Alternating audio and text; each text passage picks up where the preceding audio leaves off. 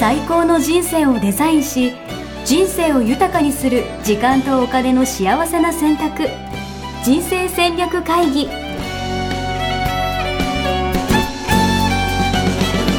この番組は将来の仕事やお金人生にもやもやと不安を抱えている皆さんに元資産運用のプロキャリアとお金の戦略を同時に考える人生デザインコンサルタントの高頃もさあやが過去5年間延べ1700人の人生を望む形で豊かにしてきたメソッドを時間とお金の選択という切り口からお伝えしてまいります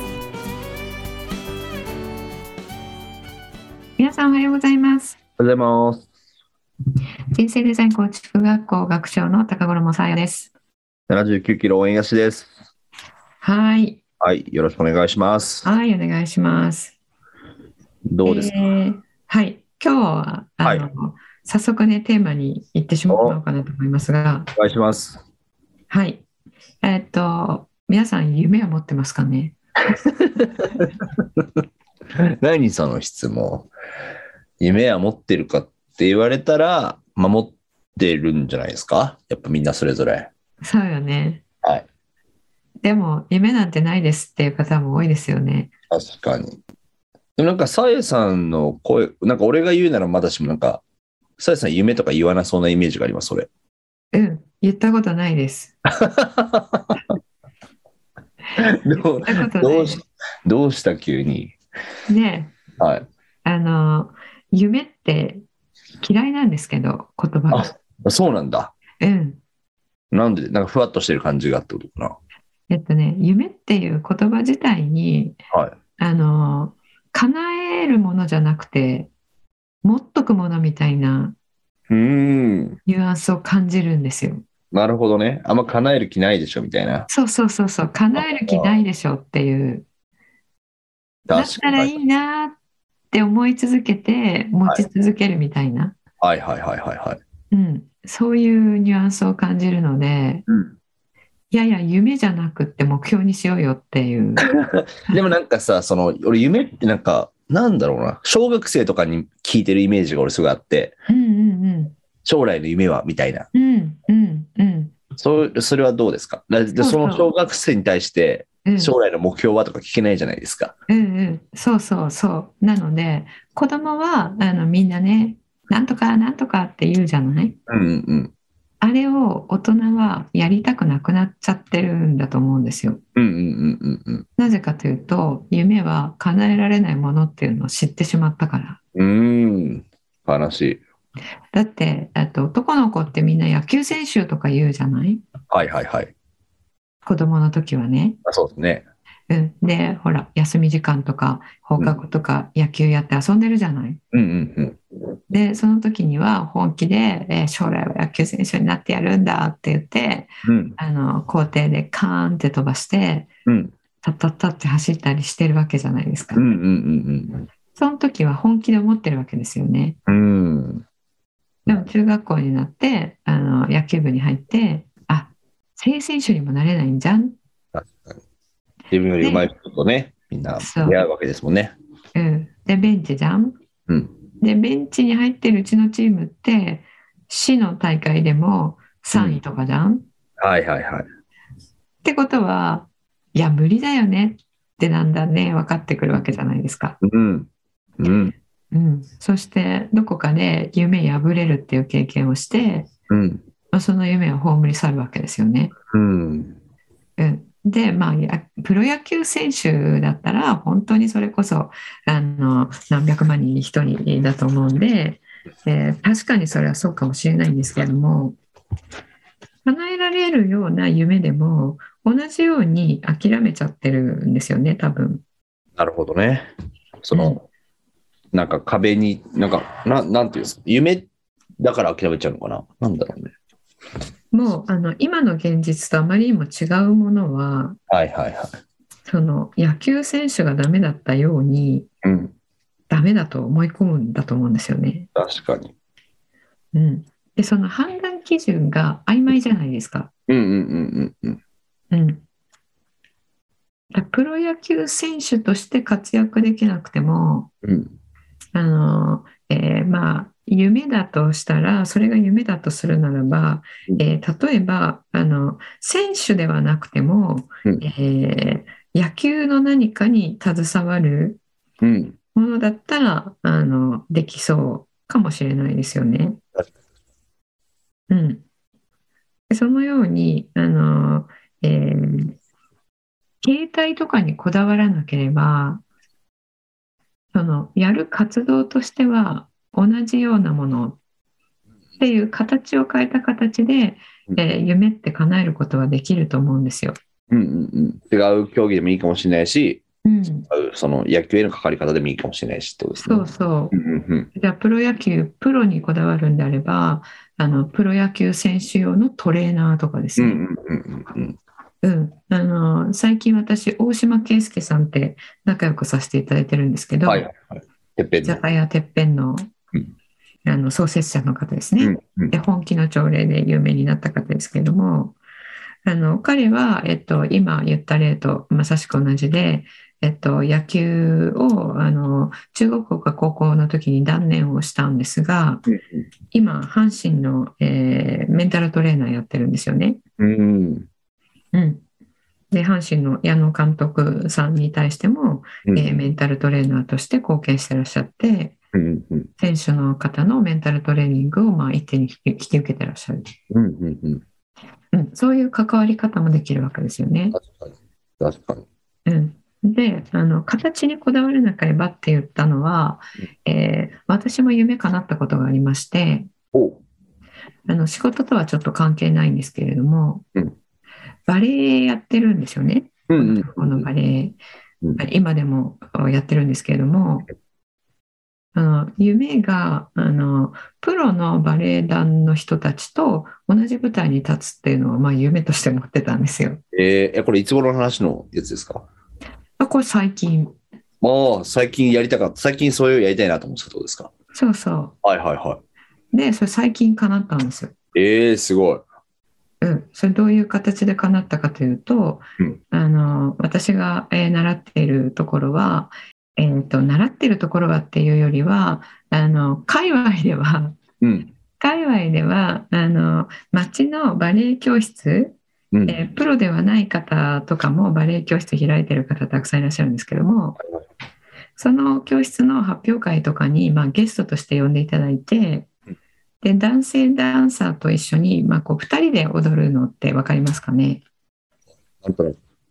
男性が後ろでくるくる回したり、はいはいはいはいはい。持ったりしてうんうんうん。あの高くこう、えー引き上げたりとかしてうんうんうん、ああいうの2人で踊るやつがあるんですけども、うんそれ見栄えがいいのであのゲストとして来てくださいみたいに声をかけて、えーいただけるいや、まあ、そういう界隈だったんですよ。はいはいはい。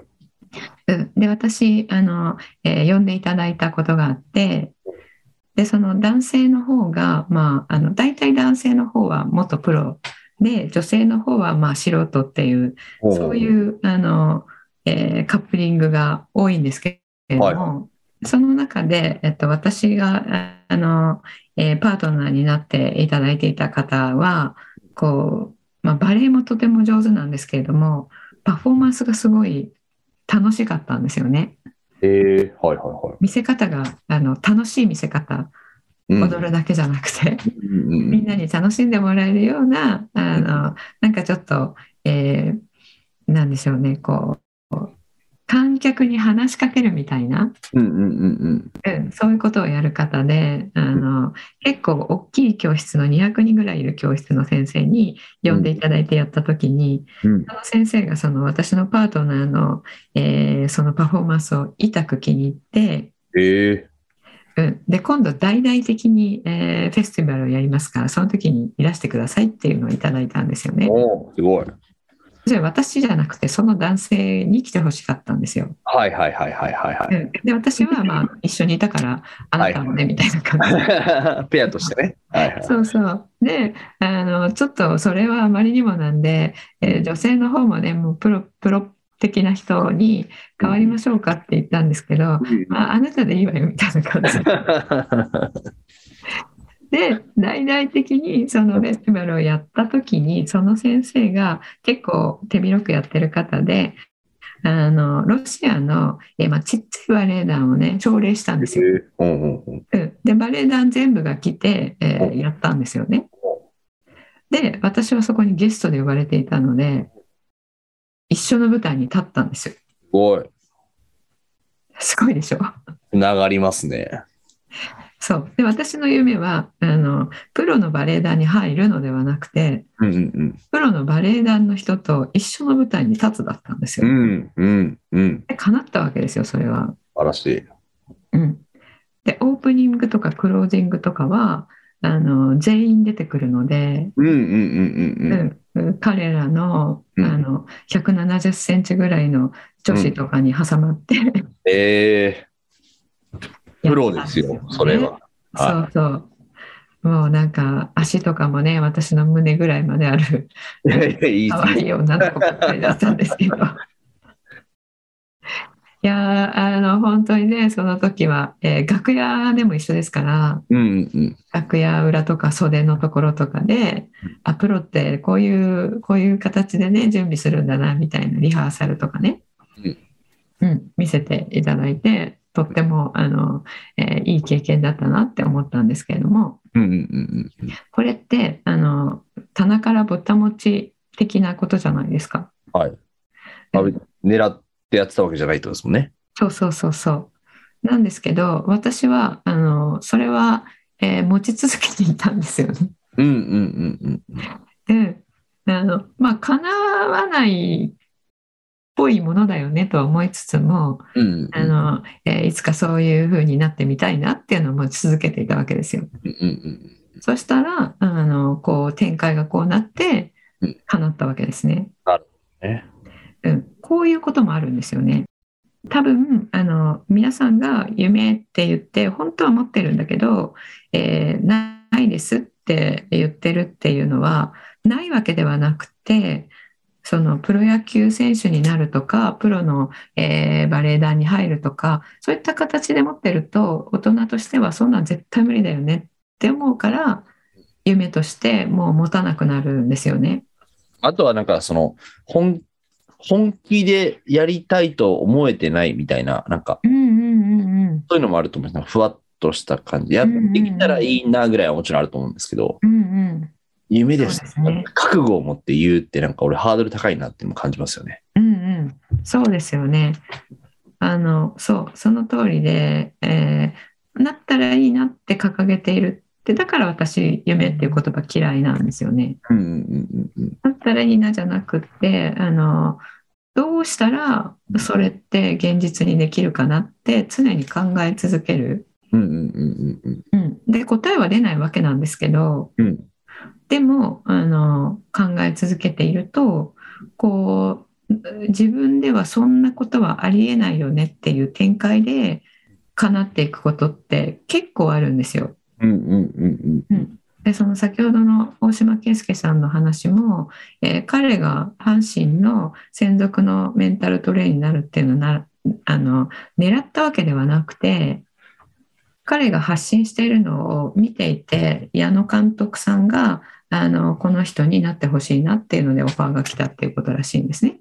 うんうんうんうん、なので自分としてはあの狙ってない形で形がちょっとバリエーションが変わる感じですけれどもそれに近い形でのあの叶え方っていうのはあると思うんですね。うんうんうんうんうん、なのでこう自分ごとにして持ってるでちょっとずつ進んでいくっていうのは、えーこの現実にするためのあのなんでしょうねすごい歩みを止めずに歩いていくことになり、えーそれを続けていると何かしらの形で叶ううーと私は思ってるんですね。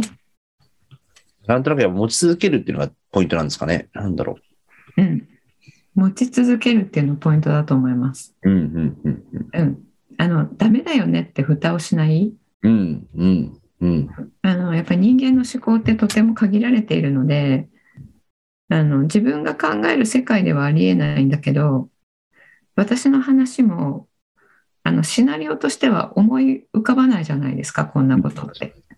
思い浮かばない人間には思い浮かばないんだけれどもそれって起こるんですよね。やめなければ。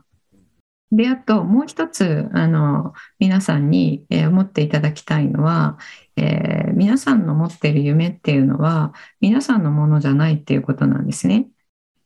いや、そんなことないでしょ。そう思うでしょやっぱ夢は、俺の夢は、う。うん。俺のものですよね、やっぱね。うん。それ、じゃあ、えー、やすしさんは今何がありますか夢。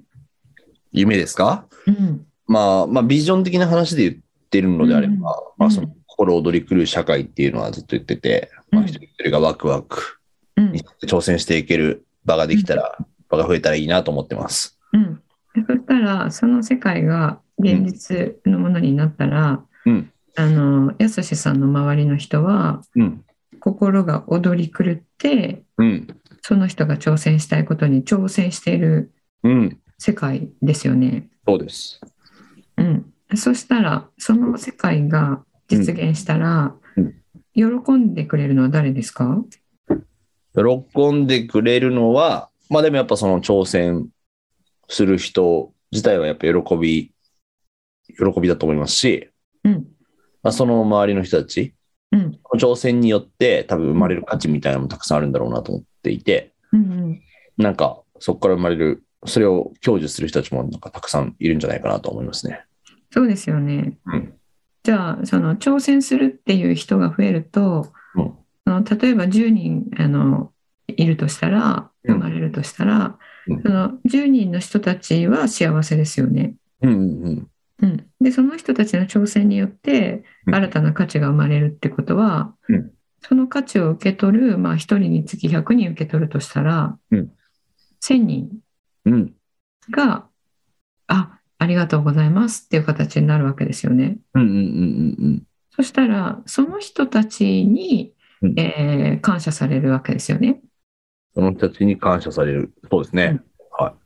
その、えー、やすしさんの夢が叶うことによって、うんうん10人がまず感謝をするはず。うん。うんうんで、10人が届けたその先の人もうん。感謝をするはず。うん。うん。ということは、やすしさんの夢が叶うことで、うん1000人の人がうん幸せになるっていうことじゃないですか。確かに。そうですね。はい。ということは、やすしさんがその夢をあうの途中で、えーやめてしまったら、うん。その1000人の人はその、えーそうじゃなかったら享受できたであろうものを享受できないってことになるんですよね。うん。確かに。ということは潜在的にやすしさんの夢っていうのは、うん彼らのものなんですよ。うーん。彼自ら分、の無形の資産なんですよ。うーん。なるほどね。その、誰か喜んでくれる人が、自分の夢が叶って喜んでくれる人がいるってことは、うん、自分の夢はその人たちの夢でもあると。そうそうそううーん。なるほど。じゃないですか。うんうんうんうんなので別に自分はいいやっていうことじゃなくてうん。うん自分がこれ叶えたらうん。別の人の人生も変わるかもしれないですよね。うんうんうんうんうん。っていうことまで考えてみていただきたいんですね。なるほど。だそれだから私の今の例に限らずってことですよね。そうそうそうそプロ野球選手になったとしたらかもしれないし。う。うん。なるほど。うん。そう。もしかして、えっと、えーちょっと才能があるとしたら、えーそれをやめずにやっていたら、第二の一郎になって、うあん。の、こうね、沸かせることができたかもしれないでうんすうんよ。うんうんうん。うん。そうしたら、えっと仕事で嫌なことがあっても、えー夜にねナイター見てあの、えー元気になったっていう人がいるかもしれないじゃないうでんすか。うんうん。スポーツはね、人に勇気を与えますから。うんということは自分がそれをやめたらその人がそうなったかもしれないものをうん。そうならない現実をうん。作り出してるわけですよね。うんうんうんうんうん。ということは将来の受け取ってくれてるくれる人にとってうん損失なんですよ。確かに。